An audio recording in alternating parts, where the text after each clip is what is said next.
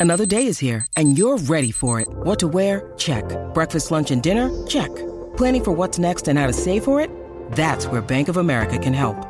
For your financial to-dos, Bank of America has experts ready to help get you closer to your goals. Get started at one of our local financial centers or 24-7 in our mobile banking app. Find a location near you at bankofamerica.com slash talk to us. What would you like the power to do? Mobile banking requires downloading the app and is only available for select devices. Message and data rates may apply. Bank of America and a member FDIC. Your brain needs support, and new Olly Brainy Chews are a delightful way to take care of your cognitive health. Made with scientifically backed ingredients like Thai ginger, L-theanine, and caffeine, Brainy Chews support healthy brain function and help you find your focus, stay chill, or get energized. Be kind to your mind and get these nootropic chews at olly.com. That's O-L-L-Y.com. These statements have not been evaluated by the Food and Drug Administration. This product is not intended to diagnose, treat, cure, or prevent any disease.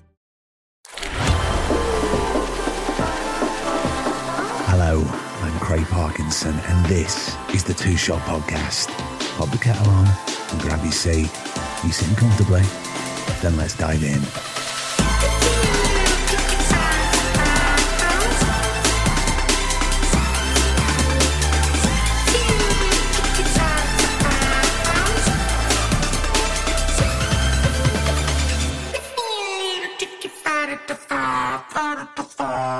Hello. You, you, you, remember? Hello. Look, we've just had a little break. We've all needed it, haven't we? But I tell you what, it's so nice to be back. Just, um, just to let you know, I'm full of hay fever. It's not a great way to kick off season 10, is it? But yeah, I am, so forgive me. What's been going on? Have you been well? Have you been keeping yourself nice and healthy and happy? I tell you what, in the uh, UK at the moment, the weather is beautiful. It's making everybody a lot happier. Um, I hope wherever you are, whatever you're doing, you're well and things are going good. And guess what? It's going to get better because the Two Shot Podcast is back. Yes, for season 10. Can you believe it's season 10? My God. Um, that sounded terrible. I'm actually really excited. It's really good to be back. Um, and have we got some guests for you? Yes, yes, we have. It wouldn't be a podcast if we didn't. It would just be me rambling. Uh, we don't want that. So, what to tell you? Do you like the new theme music? The the I say new, it's still there, but the remix is great. The new artwork for the socials is brilliant from Stan Chow. Basically, what we've done, we've had a bit of uh, a renovation. It's the same, but a little bit shinier, a little bit polished, kind of. Do you know what I mean? I hope you're enjoying it. I hope. Uh, oh, also, look, welcome to any new listeners. Uh, I know there's been lots, and you are very welcome here. Come and join the community because we are a community. We've built this up for just over five years. It's going all right, isn't it? We all get on. We've had no squabbles, no falling outs. It's a very kind place um, where we sit down each week and we talk to a creative soul. And it's, you know, for new listeners, it, if, uh, uh, let, let's just say, for instance, actors are coming on, they're not here to talk about their new projects. We're here to sort of dissect and get to the bones of who they are because that's what's important. That's what we can all relate to. Um, and it just so happens that we're kicking off season 10 with an actor. Now, there are two shows on television right now that everyone's talking about. One is on Disney Plus, and it's called Pistol. It's directed by the legend himself, Mr. Danny Boyle, and it stars this week's guest. But not only is she in that, she's also in BBC's much talked about and much loved from what I've been hearing on the radio and certain reviews. Thank you, Boyd Hilton and the Pilot TV podcast for giving everything I know about love, a lot of love. Uh, if you've read the book by the majestic Dolly Alderton, this is adapted by her and it's glorious and it stars today's guest, Emma Appleton. She is just lovely and chatty. Um, just let you know, you know, I don't really talk about my work that much because uh, it's not that podcast, is it? Uh, but I did work with Emma on Everything I Know About Love, and um, I just found her absolutely adorable. She's great company, very easy company, as you'll hear from this chat. And I couldn't think of anyone better to kick off season 10. Season 10, it still shocks me. Uh, of the Two Shot podcast than Emma Appleton. So look, grab your brew, fluff your pillows, get comfy, and let's dive in to season 10 of the Two Shot podcast with the brilliant Emma Appleton. You enjoy. I'll see you at the end.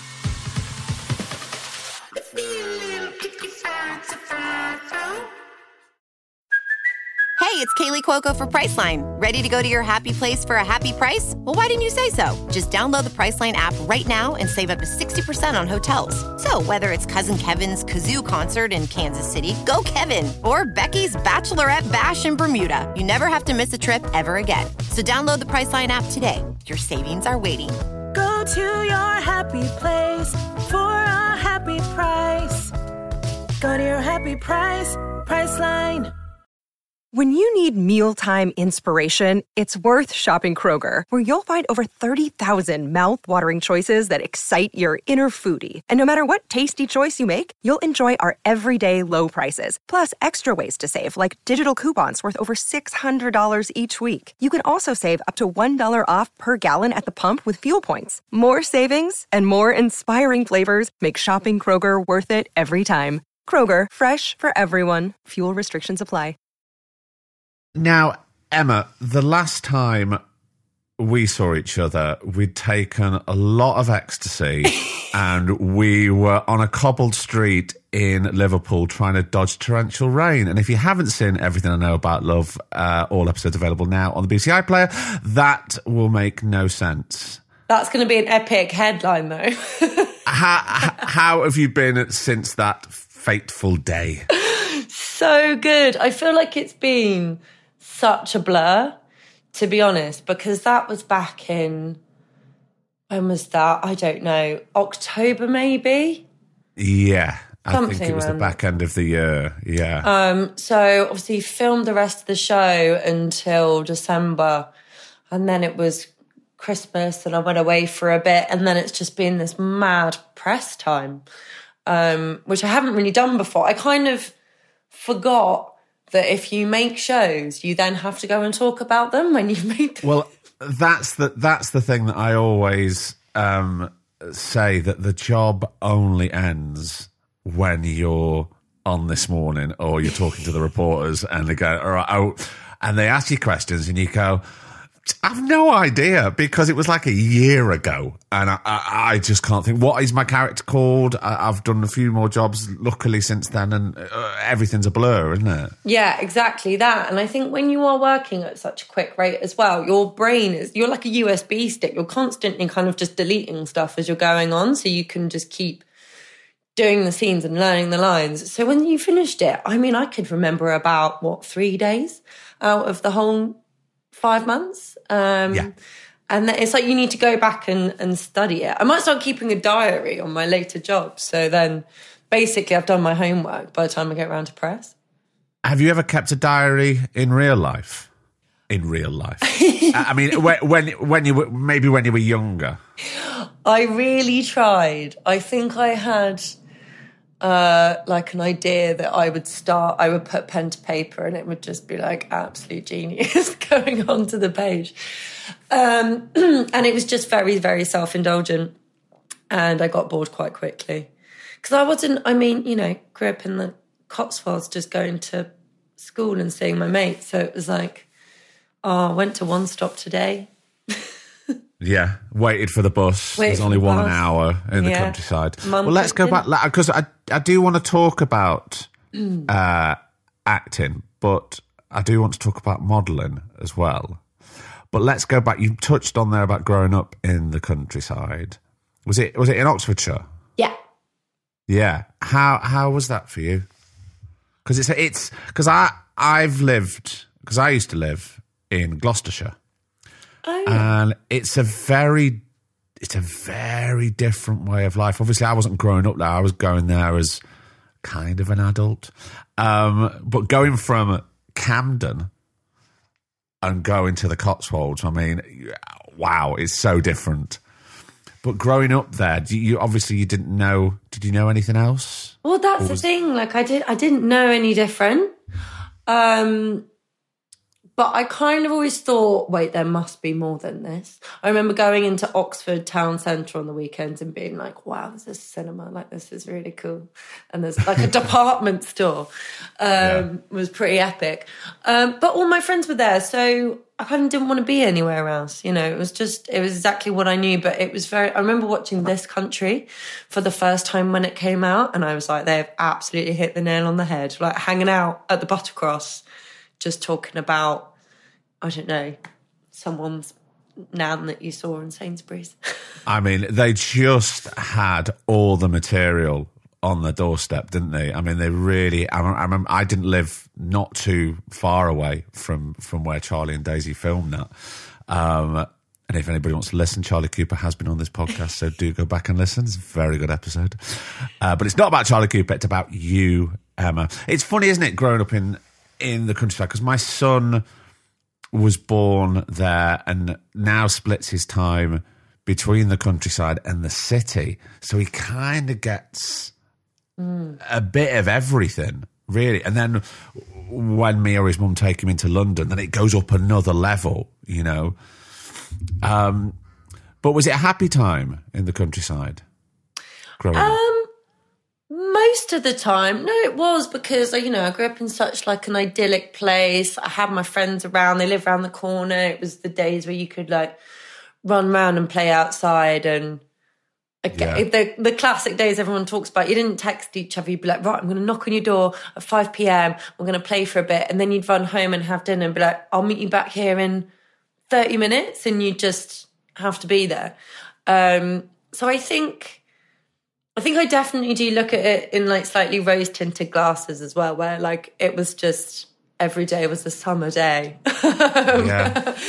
Um, it's funny because sometimes you maybe, you know, not saying you, but one might not appreciate it as as a child, but then as an adult, you go back and you go, "This is just perfection. This is kind of exactly what I need. I don't care that there's no buses.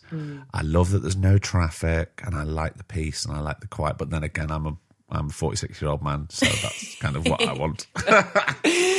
no, absolutely. I think hindsight's, you know, a beautiful thing in that respect. Um, and I've got so much appreciation for it as I've grown older, which I really, I really enjoy. And it makes me love going home and seeing my family because I do love having the best of both worlds, of being able to live in London and have this world. And then, you know, like this weekend, I'm like, I can just jump on a train for an hour and go back and sit in my parents' garden, which backs onto a field. And I mean, you can hear the A40 sometimes, so not super relaxing, but you can pretend that it's, you know, Look, it's, it's better than just like the bombardment of like Camden High Street or the Edgware Road. Yeah, yeah, yeah. It can London can get quite intense, and it's nice to just go back. And also, I feel like it triggers a lot of memories when I walk through the high street. I'm like, God, my friends, we used to drink there when we were underage, or we used to like, you know, um, go and see films at you know the place where they had the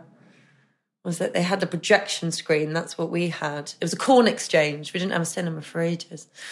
Uh, you know, all the best places have got corn exchange. Exactly. I don't even know what a corn exchange does. Nobody knows. That's just where you meet and where you hang out and an occasionally cause a bit of trouble. Yeah. Yeah. that's it. So, how was school for you? What was the what was was there a plan at school? No. Um, my parents were lucky if they could get me into school. Um, I really didn't like going from the first day, actually. I remember being excited to go, and then I got there, and my brain just went, no, no, I don't fancy this. Um, and it basically carried on that way Really? um, for the whole of school. Yeah, I just never quite acclimatized to it. I think the structure didn't suit me, which is so silly because as a kid, it's like that you just go to school, you hang out with your friends, you got your packed lunch, you learn interesting things, you play outside. Like, you know, really, what is there to be fussy about? and also, children need structure. Absolutely, and routine. Um, Yeah. and I just, I just didn't like it, and it made me feel incredibly anxious. Um, pretty much the whole whole way through. There were a few classes I really like going to, anything creative like English and drama and stuff where I was kind of using my imagination. Um, but if Yeah. it was anything that um, had a very specific formula, science, maths, I just didn't didn't get along Did with you, it. did you did you just switch off? Uh, and were you sort of were you a bit of a daydreamer? You don't Um, strike me as somebody who would have caused trouble, or maybe you were. I don't know. I know. I, I was terrified of getting in trouble. Absolutely terrified of getting in trouble. So it wasn't that. I think it was, on reflection, I think I got it in my head really early that I wasn't very good and that I was a bit stupid when it came to maths and stuff. And Right. that kind of gave me the fear of like, well, I just, this isn't for me. And I'm scared that if I try and keep getting it wrong, then they're going to realize that I'm a bit of an idiot. So I think it was, I think it was that a lot of the time. Well, it's that thing as well when you know you know the answer to the question, but you're terrified to put your hand up in class just in case you've got it wrong, and then they call the answer out, and you go, "I knew it. I should have put my hand up," but we don't. You know, as children, as some children, we don't really uh, grow and learn from that. We just sort of get scared and shut our mouth. Yeah. Because, oh, well, may- maybe we're, we don't feel as. Did you feel supported then by the teachers? Um, oh, I mean, my memory is quite hazy. I th- yeah, I definitely remember there being really good teachers, but then I remember being very aware, very hyper aware of teachers that weren't very supportive, and I took it incredibly personally. I kind of very much absorbed that, um, Yeah. And it was. Yeah, it was always a strange mix actually between teachers that were either super supportive, and those were all the classes that I would do better in. And then you get, I remember a teacher that was like, look, if you just don't know the, put your hand up. And then in class, I put my hand up. She'd be like, well, you obviously weren't listening. it's like, I'm so confused. I'm getting all of these mixed signals. And how did you get on with authority? And I only say that because I, I certainly had trouble with authority figures when I was Really? school. But then, but then again, it's not about me. It's about you. I want to know more about that, Craig. I'll tell you when we're not recording. um, I was quite scared of authority. I think I was very, I, I think I was scared of being disliked by adults. So I didn't want to be trouble or I didn't want to get in trouble because I didn't like being told off. I didn't like being shouted at. That just put an absolute fear of God into me. Um, so yeah, I just kind of felt, um, I think quite uneasy around authority figures. I think I wanted them to like me. Do you do you still feel that now with people? Do you feel that there's a thing about? I mean, you know, I think all actors kind of do want to be liked, and and it's and it's really odd because you know we kind of want that, and then you go into a business that is so unforgiving and so brutal. It's hard not to take rejection personally. It's strange, isn't it? But then I wonder if we do it for the kind of the, the thrill of the extremes of it. So yes, we do experience the rejection. But on the flip side, when you get a job or you're getting praise for having done a part or a, a show or a film that does well, that's the opposite end of the spectrum. And then you're like, well, this is, you know, absolute validation. so And then Don't know what that says about us. It, it, it all disappears and you go back to square one. Now, with as an actor, we know, or you know, people listen to this maybe they don't. So, with an audition, we go into a room, or certainly we used to go into a room, with a prepared script. We'd meet a director, we'd meet a producer, we'd meet a casting director, and we would audition. We would read the part and go, "Look, this is my starting point. Uh, this is what I think I can do in it. This is my spin. What do you think?" And together, you would work on forming a character. Certainly, the starting block of a character. As a model, are people just looking at your photo and then looking at you, or do you? you is it that thing where you're carrying your book around? I, this is a open the open the world of modelling to me. How did it all start, Emma? Because I, I don't know anything. Okay. Well, what is in where does it start for me personally? Absolutely, yeah. I had a friend that said her then boyfriend had just qualified as a hairdresser and had to do a, a hair presentation. And she said, Do you want to get your hair cut for 70 quid? And they'll take some photos. And I was like, uh, yeah, obviously. Yeah.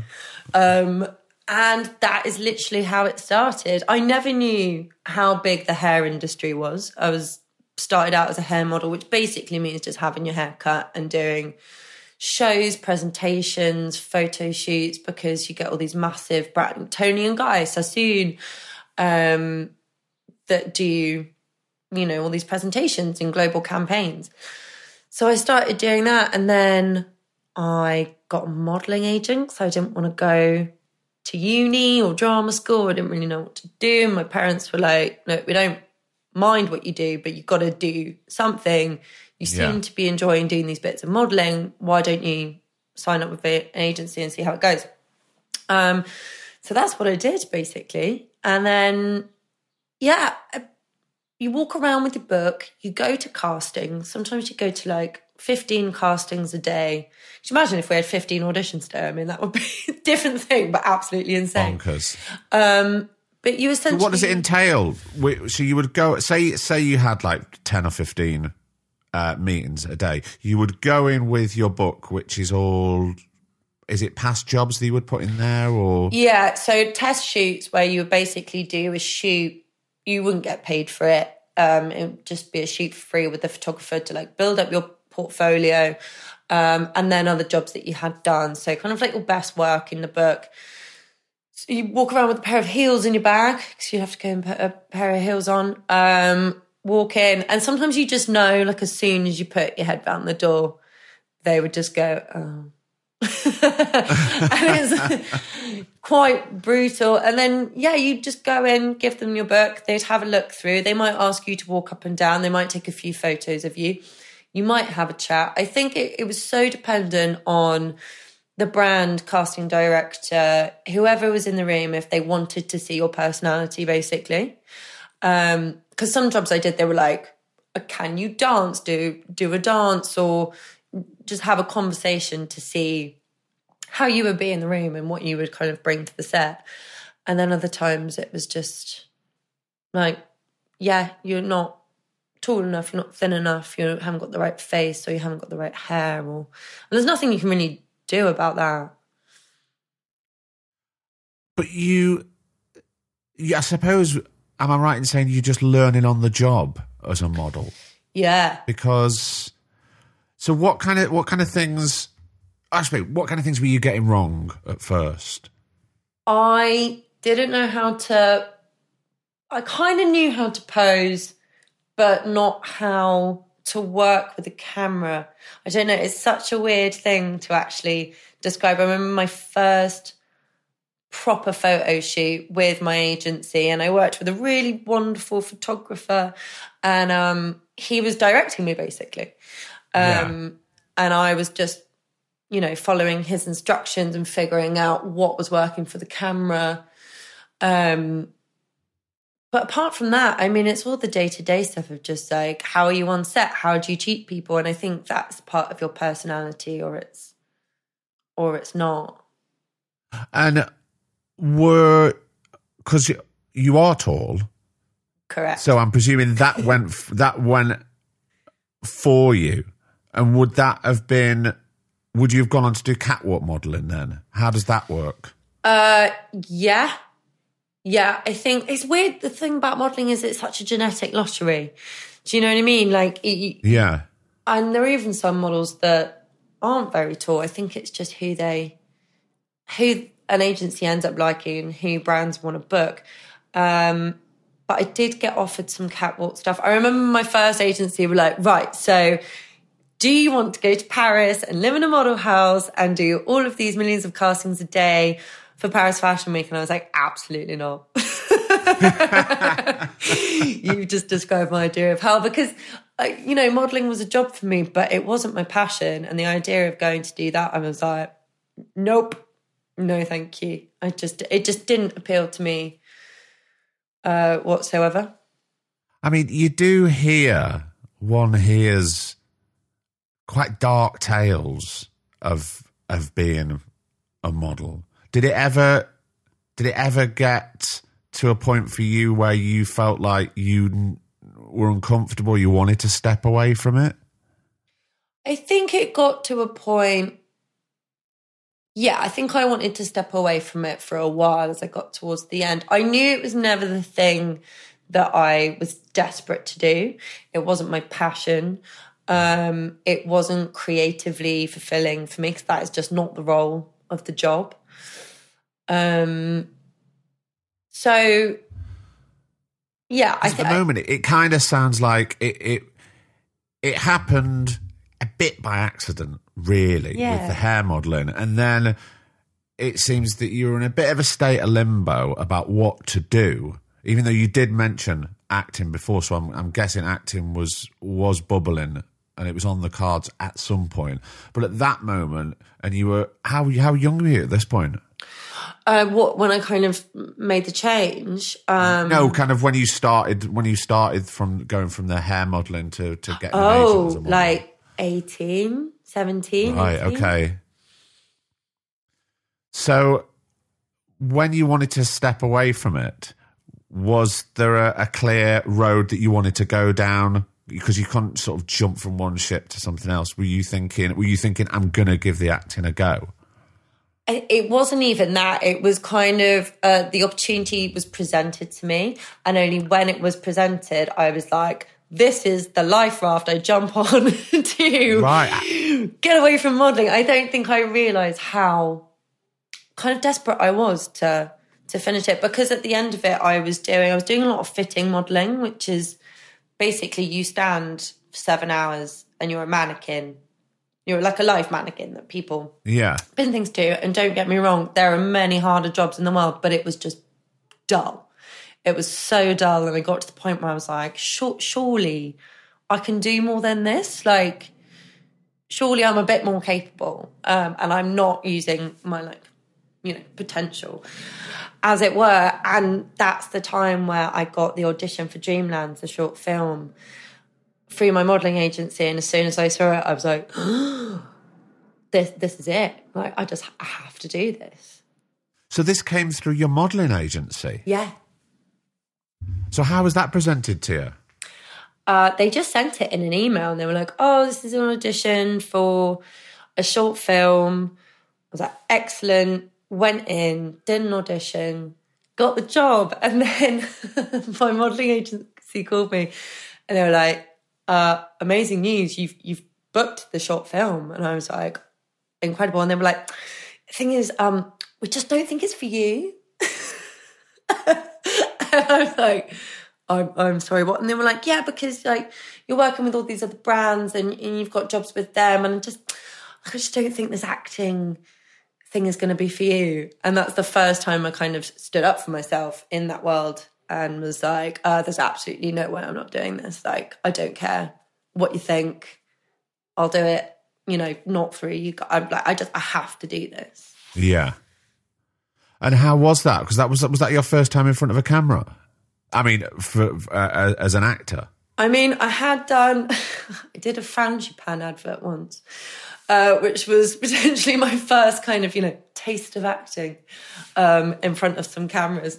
Uh, but no, I mean, in terms of what I would call like proper, proper experience. Yeah, yeah, yeah. Um, yeah, that was my first, first proper time. And so, learning on the job as a model is one thing, but learning on the job as an actor, especially on a short film, where I mean, time's always of the essence anyway. But on a short film, there is little time, there's little budget, so you can't really afford to be making too many mistakes. So how how did you find that first step? Um, absolutely exhilarating and terrifying. I remember us being sat in this cafe on the beachfront in Margate, and I was sat there before the cameras were about to roll in the first scene, and this like my inner monologue was just like, "What are you doing? How like what are you going to do? How's this going to go?" Are you just are any words going to come out of your mouth? Are you going to say all the words backwards? Like maybe you're just going to be really shit. Um, and luckily, our director Sarah Dunlop, I think she wanted to work with people who, well, she obviously wanted to work with people who hadn't really had any experience, and just to Yeah. kind of see organically what would happen. And we started doing the scene and she'd just keep the camera running and rolling and rolling and rolling and she'd keep giving us kind of notes and stuff. But it felt like she really got the best out of us by the more we said it. Obviously the more you say something the more relaxed you get and then you stop thinking about the words that you're saying and you're just in the moment and being present. So that for me was the best way best possible way of learning Now, it sounds to me that even though you're stepping into the world of acting now, it was quite a secure place to be as a model. You were working with lots of brands. Uh, financially, things were coming in. That was nice. That's a very comfortable, nice lifestyle. There's nothing to stop you sort of carrying on from that, even though, yeah, as you say, you're not creatively fulfilled. So to step away from all that and turn your back on it, to walk the tightrope of rejection as an actor, that's quite a scary move. I think I I don't think I was scared. I think I was so ready for something new and for something I've been so kind of desperate to do and so ready for. Um and I'd spent, you know, the past 10 years being rejected in that job. So the rejection part didn't bother me at all. I was used to that. Um and I was just I was just so ready to kind of like use my brain and use my imagination and to have a go Yeah. at a new set of skills. And I think I quite enjoy the not knowing if you're going to be any good because that in a way doesn't matter. Like you- you can't spend, I don't think you spend too much time thinking, am I going to be good or am I going to be bad? It's like, no, you just need to have a go and see what happens. Yeah, I, I mean, we can waste a lot of time overthinking things, can't we? I love to do that. And it's oh, the doubt, the doubts always there. hobby. That that never goes away, does it? So, what was the next step for you then after the short film? So you've decided, yes, this is the path for me. I'm going to give this a go because, you know, it doesn't matter. I've got to. I've got to be creative in some way. Hmm. And standing up for seven hours and having things pinned on you really doesn't sound like it's there, does it?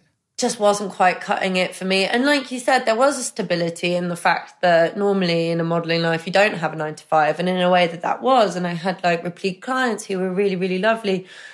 But I just, you know, there had to be something more. And I was really lucky that, well, I did the short film. On the short film, I had this revelation of like, I have to keep doing this. Like, I just knew it was the right thing to be doing, but didn't Yeah. really know how. And then the next year, I got a text from director Sarah, and she was like, um, "So the short film has been accepted to Cannes Film Festival," which was unbelievable because I was like, "This could have been something that we made and we loved, but no one is ever really going to see it, or you just don't know with a short film, do you?" Of of course you don't. I mean, nine times out of ten, they'll they'll do the festival circuit, not necessarily something as prestigious as the Cannes Film Festival, but they'll do lots of short short film festivals around uh, the UK and Scotland and Wales. So it's very rare that people see them. Certainly, even rarer for it to go to Cannes. Yeah, I just feel like we got so, and not just luck. there was so much talent um, and work and effort that went into it, but to be in competition in in the short film category category at Cannes was an unbelievable platform to then jump off of because obviously managers and agents and people watch that stuff. Yeah. Um, so that's how I ended up meeting my agent Molly. Um, and I did a meeting with her, and she said, "Okay, why don't you just do some auditions for fun because I was trying to be as realistic as possible as well. Because I was like, maybe I just did a short film and that's the only thing I was kind of good at. Like, who, who knows where this is going to go? And I really wanted to be realistic about it. And um, I did an audition and then she come in, she was like, Well, you've got the job, so do you want to maybe sign with us? Um, so it felt like all these things kind of fell into place Yeah, they really did. at the did. right time. How were your modelling agents when you said, uh, "Oh, adios"? Um, Consi- considering they were the ones that presented this short film and then went, actually, we don't think you should do it. yeah, it's a bit of a messy ending. Um, but I, I, but that point, I think the amazing thing about doing that first short film was it gave me a new sense of confidence and a sense of self I hadn't had before. And it gave me, I kind of just, kind of gave me a little bit of power and not in a, like an egotistical way, but of just being like, no, I am right about, I need to trust myself. I need to trust my gut. And I know this is what I need to be doing. And if I'm with an agency that I just don't feel like this relationship is working anymore with the direction I want to go in, I'm happy to leave that behind. Like I knew, I knew it was time for it to finish. So I just, Yeah. I just started trusting myself a bit more, which was like the best thing I ever did. Yeah, and also it's hard because you're also gaining strength as a person. It's not egotistical, but you have to sort of, you know, I've spoken about this before, but you you have to build up your suit of armor ready to sort of, you know, kind of go into battle yeah. because it's not going to be easy, and it doesn't doesn't really get easier. You just kind of take the hits, and the hits hurt a little bit less. Yeah. You kind of just get used to it, don't you? Like it becomes. Sadly, yeah. you, you normalize it. Um, and I think we all kind of find our ways of of navigating it. Um, but yeah, I just think I was so ready. I think it's all about that, isn't it? It's all about constant navigation. Um, but being prepared and being strong for. Yeah. And the thing is, as well, what I realized was as soon as you start doing it, it gets easier and easier. Like as soon as you kind of jump off that cliff or whatever, or put that first bit of armor on, you're like, oh, oh, well, if I can do that, then what's the next step? Um, and it's just like, it's that repetition or that, um, that kind of positive progress where you're constantly proving to yourself, oh, well, I should trust myself and I should just keep Yeah. You know, progressing. But I think it's very for someone who's who's just started out in the business after that short film, a very realistic way of saying to yourself, "Well, I've done this short film. Yes, it's gone to Cannes, but that might be it. It nothing might ever happen." I think that's keeping your feet on the floor like that for everything. I think it's absolutely brilliant, really, if I'm honest, because so many people can just, well, I've just got this huge thing that's gone to Cannes and I've been nominated, and now nothing, nothing happens. But you you kind of build yourself up, and you're constantly trying to weight yourself down. I think that's that's uh, that's a truthful and realistic place to be. Yeah, well, I think it's the kind of the key to it in a way. And I think what I've always you know when you do um interviews sometimes and someone says like, "Oh, what what role would you like to do next?" or like, "What job would you like to do next?" And I never quite know how to answer it because from those early days of doing the short film and getting my agent and everything, I was like, I don't really want to set myself massive my expectations because I'm very much someone that's like I'd rather um, be pleasantly surprised than feel like I've let myself down. Like kind of setting those bars of like, well, I want to be in like a massive uh, Marvel film this time next year, and then kind of feeling that you're not meeting your own expectations. Um, I think that's just it's just a losing game as soon as you get into it. Absolutely, because you can't plan. There is no plan because the power nine times out of ten is taken away from you. You you don't make the decisions. Um, and I think No, totally lost totally lost where I was going. We'll cut that bit out. Is there ever was there ever a part of you that missed the modelling days, Emma? No, Not at all. not at all. I think 10 years is a long time. 10 years, 10 years in modelling is, is a lifetime. Um, and I'd, I just reached the end of it. I don't know. Not one bit of it did I No, it all seemed it all seemed a very natural progression leading up to where we are now. Exactly. It's felt like that. It's felt really organic. Um, and I will always be thankful to modeling for getting me to this point because I know I probably, I mean, who knows, in an alternative timeline ha- where you'd be at this point without such and such. But, you know, I'll always, I'll always be thankful to it in that respect. I'm glad I did it. I'm glad it did set me up in a lot of ways for the world that I entered in terms of acting. Yeah. You know. Oh, that's what I was going to say. I've just remembered. Yes, I hate that question too. When anybody says, "What's the part that you'd really like to?" Well, I don't know. It might come through on an email tomorrow. It's not like it, it's it's a thing. It's just maybe the part hasn't been written yet. Yeah. Because you're constantly, you know, talk about being surprised. You're constantly surprised when someone comes in. and You go, "What? Somebody thinks I could possibly do this?" Then you go, "Right now, I've got to really try and show them that." They're right and I can do it, even even though you know we're talking about doubt before. You're just full of doubt. Going, I don't know if this is going to be possible, but you've got to at least show or prove to somebody who thinks in their mind that you could be that person. So that's the role. Yeah. you don't know what it is. That's so true. I've never thought about it that way. And that's so correct, actually, because, like you said, you audition for something. Like, for me, an example is playing Nancy. So, when they were basically like, Danny Boyle wants to offer you this job of playing Nancy Spungen, and he's basically then saying, I think you can do it. I believe you can do it.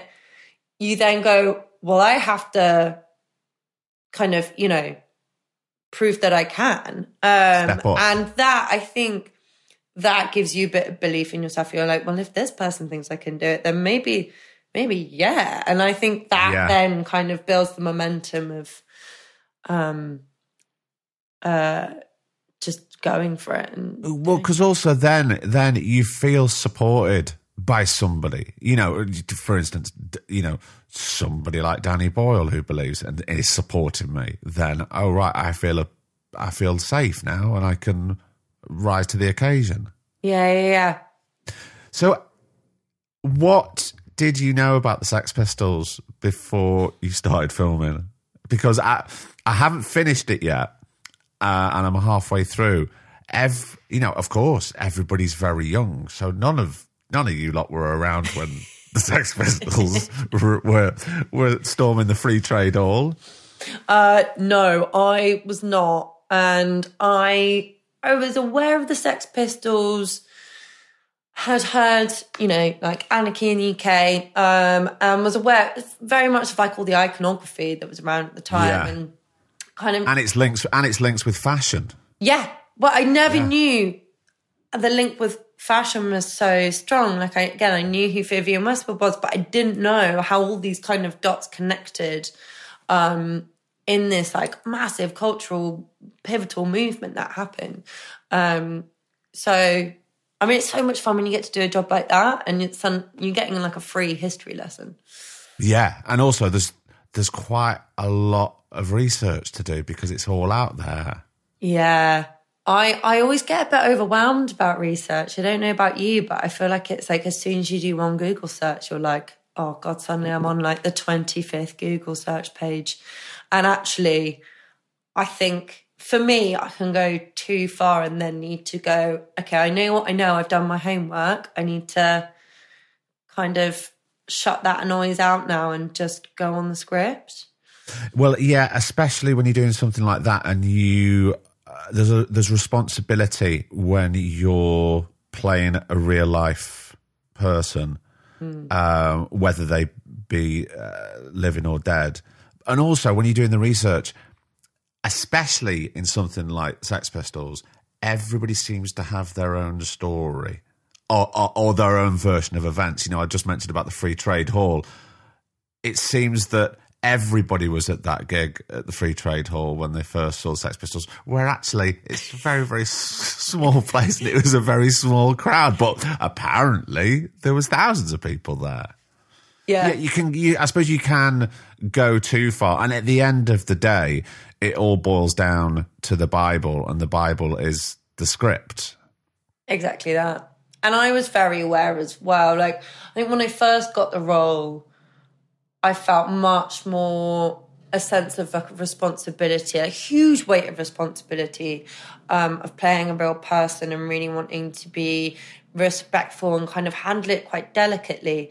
But then when we got into rehearsals and started talking to Danny and Craig Pearce, the writer, it became very apparent that we were doing interpretations of these people. So they are based on a real person, but we don't know the conversations they were having behind closed doors. No. And do you know, we you know, we've got stories of what relationships were like. But again, like you said, everyone claims to be at that gig, everyone's got a story. Like what do we it, so much of it is mythologized.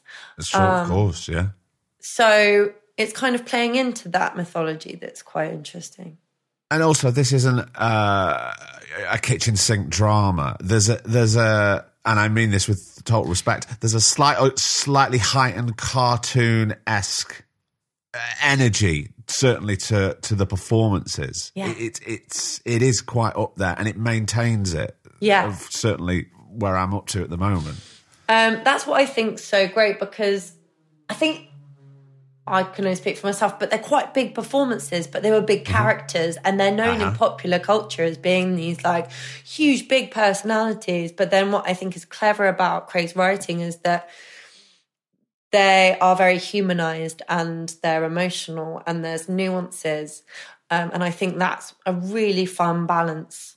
Yeah, To play it's a with. lovely balance, and the energy of right from the word go, it kind of rips along at such a, a fantastic roaring pace. Yeah. it just got, it grabs you by the scruff of the neck and takes you with it. It really You know, does. It really kind of works. At first, I was um, concerned, not concerned. I couldn't imagine uh, this, you know, this story about the Sex Pistols and Disney sort of working together. It was like just two polar opposite ends of the entertainment spectrum coming together for this story.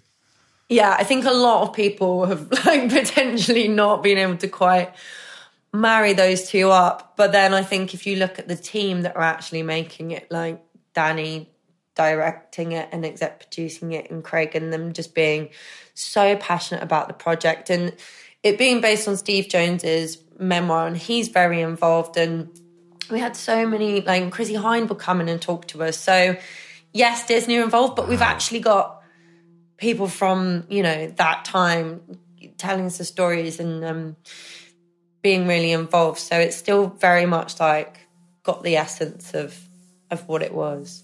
Yeah. I mean, you can't. We talked about um, power and planning being taken away from you um, with regards to to jobs. Now, when things are released, again, we don't know when things are going to be released, but you've got two big shows both being released more or less at the same time, and you know, we started off this conversation about you know, about press and interviews. How's it been balancing promoting both of these shows? Because again, it very rarely happens. It may never happen again that you have to do two at the same time, but it is a balancing act. Yeah, I wasn't really anticipating it. It was quite funny actually. My my amazing, wonderful publicist Romilly came to me one day and she was like, "Okay, so um, both premieres on the same night," and I laughed, and I went, "That's absolutely hilarious." And she was like, "No, Emma, it's a logistical nightmare." But I was like, "I yes, I agree, but." What a problem to have! Like what Yeah. a, what an incredible position um, to be in. So instead of getting, and especially as someone who can be prone to just veering on the side of like stress um, and worrying about stuff, I was like, actually, I just need to go the other way and think how phenomenal a position that is. And I don't know, it's been kind of good doing press for both at the same time because I mean, I wouldn't get bored of talking about either anyway, but the shows are so different. It's not like I'm getting them mixed up. Um, no. So I found it quite refreshing to, you know, do an interview about Pistol and then do an interview about everything I know about love and kind of bounce between the two. And also, then you're not promoting one show and are getting asked the same question by 27 journalists Yeah. that you can uh, sort of refresh yourself in the you know the history of the Sex Pistols and move on to that, and then go back to to talk about Dolly's work. Yeah, very much so. I think it keeps both fresh in my mind and interesting and and um yeah, I mean there's not really many parallels. So it's it does feel like two separate Yeah, two separate things just happening at the same time. But it's quite good. I think when you're in the momentum of it as well, that keeps you going. It's only been kind of in the past week or so where it's slowed down and it's hit me like a bus. And I'm like, Well, Wow. that's it, it's what happens when you stop, or when you stop working, and then all of a sudden your body goes, "Oh right, you don't have to be up at five o'clock this morning. You're going to get ill now. Um, you're going to be. You, I, I'm allowing you to be ill. So as soon as you finish a job, that's when you get ill. it's amazing, isn't it? stop. Yeah, it's incredible, really. Yeah, it always happens. Yeah, I do think like I don't know, mind over matter is a thing when you're like not giving yourself to. I mean, inevitably sometimes you're doing a job and you do get sick because your your body just can't, uh, like needs a needs a rest. But yeah, it's a weird, it's a strange psychological thing. I quite like to know like the the science behind it. Well, it's like what they always say when you're on stage, and as soon as the lights come up on stage, you'll be fine. You'll be looked after Really? by by the space. Yeah, yeah. Oh wow! I haven't been on stage, so if that ever happens to me, I will. Um, I'll let you know if I experience. Would, would you Would you like to, Emma? Is that something? Because obviously we're talking about learning on the job throughout our conversation. That's completely different. That's something else altogether. Yeah, I mean, I feel like the the jobs I've had, like like, like careers I've had in a way, I've only ever learned on the job. Um, I think it's like a skill. I don't have many skills, but learning on the job is definitely a Learning on the job, I yeah. have, and I really relish it. And I'd absolutely love to do theatre. I mean, it would be quite terrifying, but in a good way. Oh yeah, yeah. Um, and I think again, it would be something small in a tiny theatre that, like, you know, your parents and a, a man and his dog comes to see. Um, but again, just to have a go, And also, again, you allow yourself to fail, yeah. Which I think is Giving one, you yeah, giving yourself that freedom is incredible. yeah. Well, there's magical things that come out of that, and I think you're constantly kind of restoring a bit of faith in yourself of going, even though that didn't work, at least I'm capable of giving it a go and seeing what happens and seeing what the outcome is. And I, the experience that we had on Pistol as well, we had like two months of rehearsal before we got on set, which is absolutely unheard of. Wow, what Um, a luxury! Yeah, it was it was such a privilege, and the boys were doing band camp because there's no post on the show as well. Like they le- learned all their instruments, and um, we got to go in and just talk through scenes, talk through ideas with Danny, improvise together, um, like have a have like a bash at scenes, talk about what's working, what's not working, find little things. And I was like, if this is what you get to do in theatre, then I'm totally up for it. Because it's just like being in a creative process with like-minded people. Um, and I just feel absolutely in my element when I'm doing that. Oh, so. lo- I mean, you're right. That is unheard of. Two months of rehearsal, Few months, yeah. and then when you bounced on to everything I know about love, did you ask how much rehearsal time you were going to get? I was like, I only do jobs of two months rehearsal. Two months rehearsal. minimum. yeah, Someone, someone's not going to work. Someone's not working for a long time. um, it was so strange actually because I finished that job and about a week later had to go to Manchester, and they were like, "Right, we've got a week's worth of rehearsal," with which basically meant you know you kind of do kind of like a little page turn, um, which is completely normal. That's what we're Yeah. used to doing. What was really nice is me and Bel and Aliyah and Marli got in a room together when we first met, and China said, right, I just want you to improvise as your characters, which obviously was terrifying. Um, but as soon as she said go, you, you couldn't shut us up. So it worked really, really well. Yeah, I mean, it's all such key part of the process is the casting, but especially for for you four that are so close you could finish each of the sentences. Um, so we, when you were auditioning, were you sort of in and out with lots of other different uh, girls for chemistry tests? Did that how it worked? Yeah, we honest. I Craig, I went into the room so many times. I should have just like set up shop and work in title. Um, and I think about the third time I went into the room, they said, "Right, we're going to do chemistry tests with. We're going to have three Maggies and three birdies, and you're going to swap in and out." And I read with each birdie and all the other Maggies read with all the other birdies, etc., etc. Um, and I'd never done anything like that before. I'd done chemistry tests before for like romantic leads, and you normally just yeah. go in with like one person, maybe another person. Um, but I'd never done them for like a friendship on screen before, and I thought that was a really nice thing to do. I would say I would say that would be more important than a chemistry test for a romantic relationship because I think yeah. I've always I always find them odd anyway, to be honest. But I think with a romantic relationship, it's like, well, we'll just act it. Yeah, we're not we're not going to be in love. But as this, this special bond, especially the Maggie and Birdie, you know, mm. they can share a bed. They've been friends together since they were at school. That's got to be something very, very special. Yeah, and I think it's got to be like magnets. I think you kind of need two people that come together, and it's just like, yeah. oh, we instantly get on. It's like that friend that you haven't seen for ages, but you start talking, and it's like, I feel like I've known you forever. Um, so it's so great that they put so much like time and effort into into finding that, and um, yeah, I find auditioning with so many different people as well is so interesting. Just to see, I love seeing people in the room. I'd love to sit in a casting session of anything and just see what people do when they come into the room. Yeah, I mean, it's something I've never done, but I'd be, I'd love to be a fly on the wall and just see how people present themselves. Mm. But how, how were you as the auditions sort of cranked up? Because there's a level of tension there because you're going, oh, I, am another step closer. I'm another step closer. And now you're in and out reading with all these people. Mm. You've got to really keep it together. But that's surely has to be hard. Um, you're going to say, no, Craig, absolutely fine. And no. I was cool as a cucumber, no problem. It was a breeze. Um, do you know what I think helps? And you'll probably know this too. I was working on another job at the same time. So it wasn't like all my hopes and dreams were pinned on one job. I had something else to think about. And I think that is an absolute key sometimes.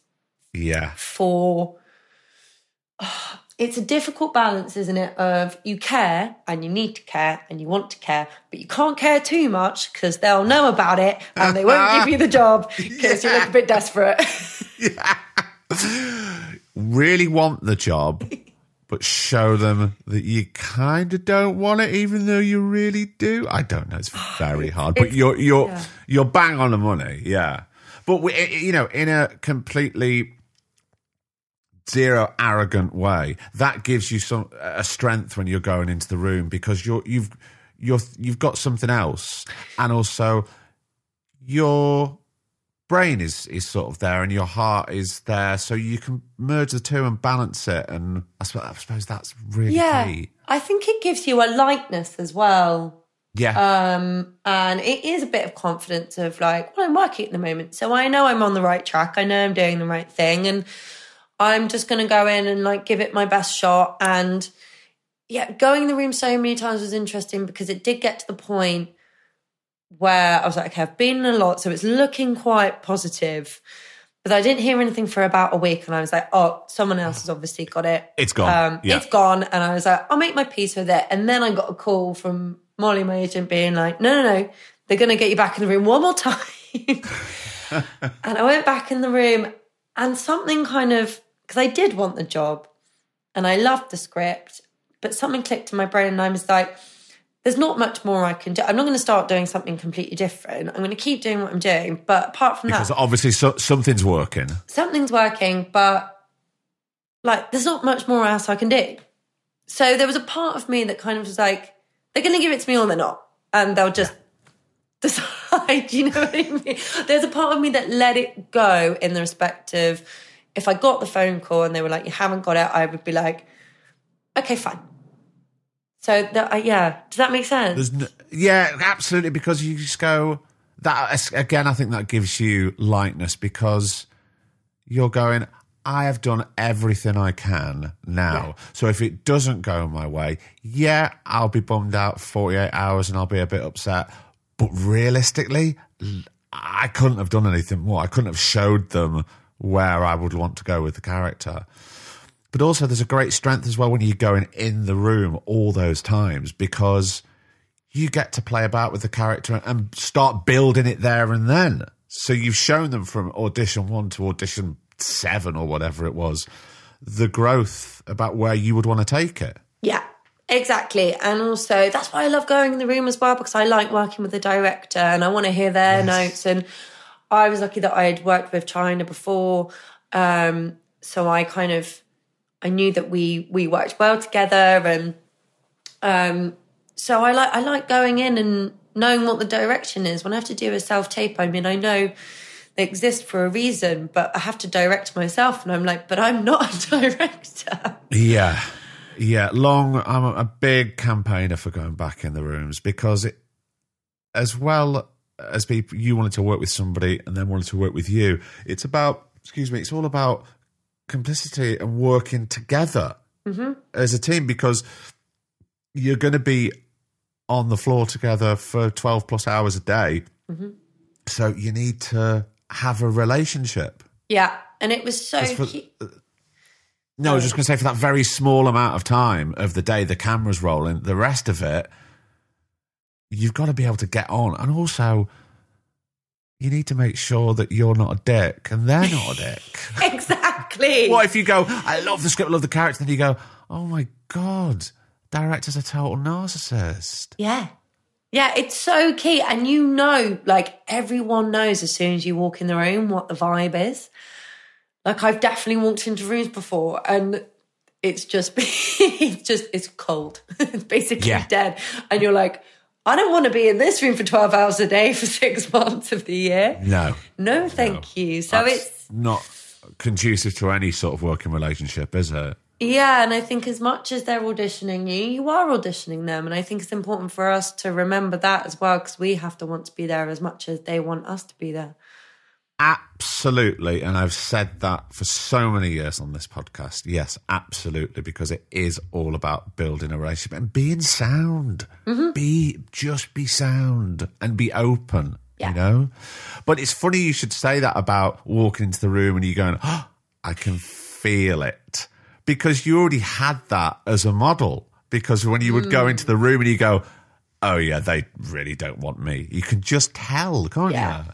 Yeah, yeah. You kind of absorb it. I mean, I'm very much someone that kind of like absorbs the the feelings and the mood that's around me anyway. So I think, yeah, and especially as actors, we pick up on it like instantly. The worst is when you go in and you've got like 10 pages for an audition and you know when you've sat down. I've had it before, I'll sit down and in their mind, they're like, she could do the best, like most Oscar worthy audition, but I know it's not her. And you have to sit there and do your audition going, I know they've already decided it's not me. Yeah, yeah.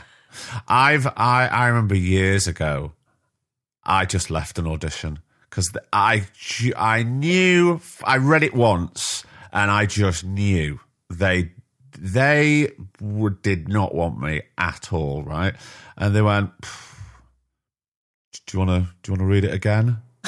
Like they couldn't give a shit, and I just went, I just went, "No, I'm probably just gonna go." And they went, "Okay." Like they were as happy for me leaving the room as I was to sort of breathe a sigh of relief. Just gonna, hmm. I'll just, I'll just, we're just wasting each other's time, really, aren't we? Yeah, that's a really good call though to go, actually, no, I'm good. Yeah, I'm good. just gonna, I'm, let's cut our losses. it was really uncomfortable. It was really uncomfortable. So I just thought, Strange, yeah, isn't it? I'm just going to go. Um, Emma, are you good at watching yourself back? Um, am I good at it? um, I I mean, some people are just. I'm not. I'm not good. interesting. I As can't- in, I- I you don't do it. I, I, I very rarely do it. Okay. If I, I mean, I would like if I'm on the floor, if I'm at work, I would never watch a monitor. no. But if there's something technical, if there's a technical aspect, if there's some sort of um, dance within a fight scene and I'm not getting it right, then obviously stunt coordinator takes me back and goes, "Oh, this is what you're doing, but what you actually need to do is this." Yeah, no problem, because I'm not looking at it um, with my sort of actor's head. I'm looking at it from a technical point of view. But like, if I'm flicking around on the telly and I know something's on, like, there's no way I'm watching it. Really? I No. I'm the same with you on set. I won't watch playback because I'm not in. It's going to take me out of what I'm doing, and I kind Yeah. of don't want to really remember that it's being recorded for telly. Um, but if it's technical, then it is really helpful, and you can kind of decompartmentalize that. Um, I do like watching it. I haven't watched everything I've ever done. It kind of depends if it's something that I do want to watch. Anyway, um, but I I've learned not to rip myself apart because that's not fun and it's not helpful and there's no point. I do like it occasionally. I'll see something and I'll go, "Oh, I quite like what I did there," and I quite enjoy that. Um, when I kind of don't don't see myself and I see me kind of doing the acting thing. If that Do- makes sense. doing a bit of the Um, acting. Yeah, I mean, it does make sense, but it's very hard to not be critical. Yeah, I think I'm quite good at creating like a lot of distance. Like I feel so detached from it a lot of the time. I feel like it's two different versions of me. Like the, me watching it is a different version, is different from the person on TV doing it. Um, which I think that's very- quite I bizarre. No, I think it's very healthy actually. Hmm. Because I think I know some people that do watch everything hmm. and they're super, super critical and they'll just, you know, as you say, rip themselves apart with what they've done. But then they've got to sort of put themselves back together because that's their job. And they've got to go and do something else. And lo and behold, it'll happen all over again. Yeah, I'm not And really. that's that's not healthy. No, and I'm not interested in sitting there and ripping myself apart. And I just know that I'm not going to get anything from it. There will be scenes I'll see where I'll go, oh, I wish I'd done that differently, but there's nothing I can do about it now. I did it Yeah. like that. And I know that I'm constantly trying to learn and get better and just um but also just enjoy it. Also, I like watching stuff because I like seeing everyone else's work. I want to see how the DOP lit it, and I want to see um, the editing, and I want to see everyone else's performance and the bits that you're, you know, the scenes you're not in. I'm kind of much more interested in seeing seeing those bits. Oh yeah, the I'll, the scenes you're not in.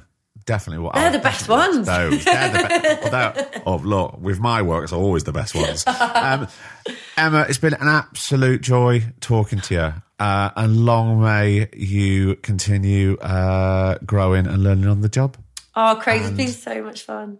Not taking a load of drugs in Liverpool. By the way, we were just joking. We were just acting taking drugs. No real drugs were consumed by myself or Emma Appleton. Okay. Correct. Emma, take care. Thank you so much. Thank you so much. Take care, Craig.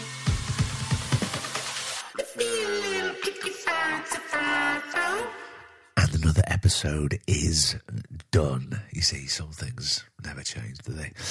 Despite the renovation.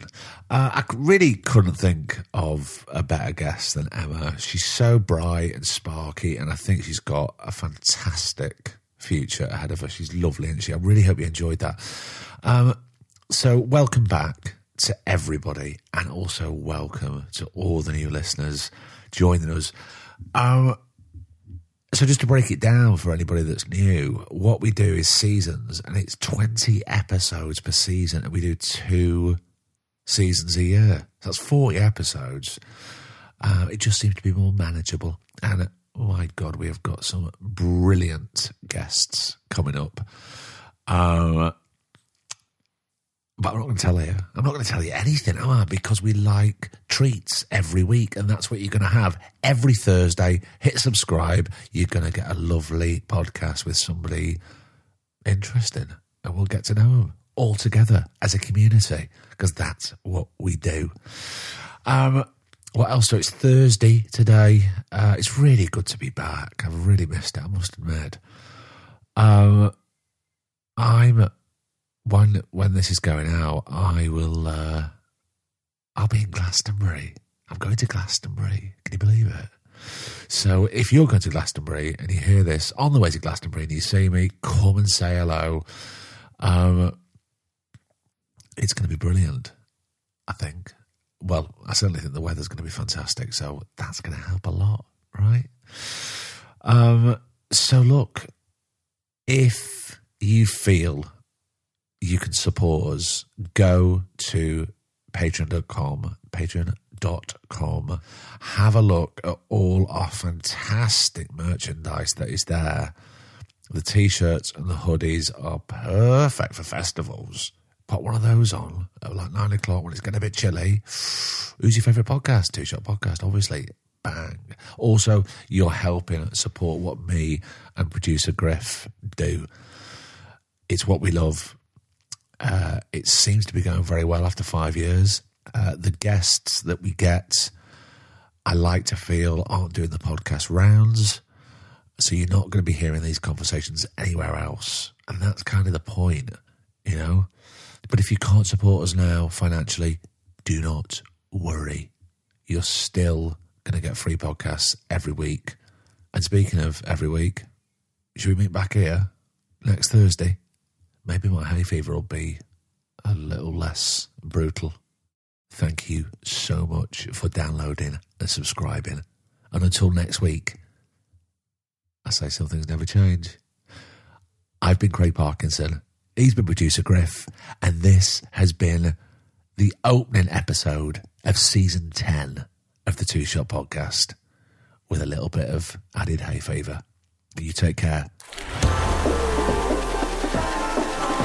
The Two Shot Podcast was presented by me, Craig Parkinson, recorded and produced by Thomas Griffin for Splicing Block. The remix of our theme tune is by Stolen Valor.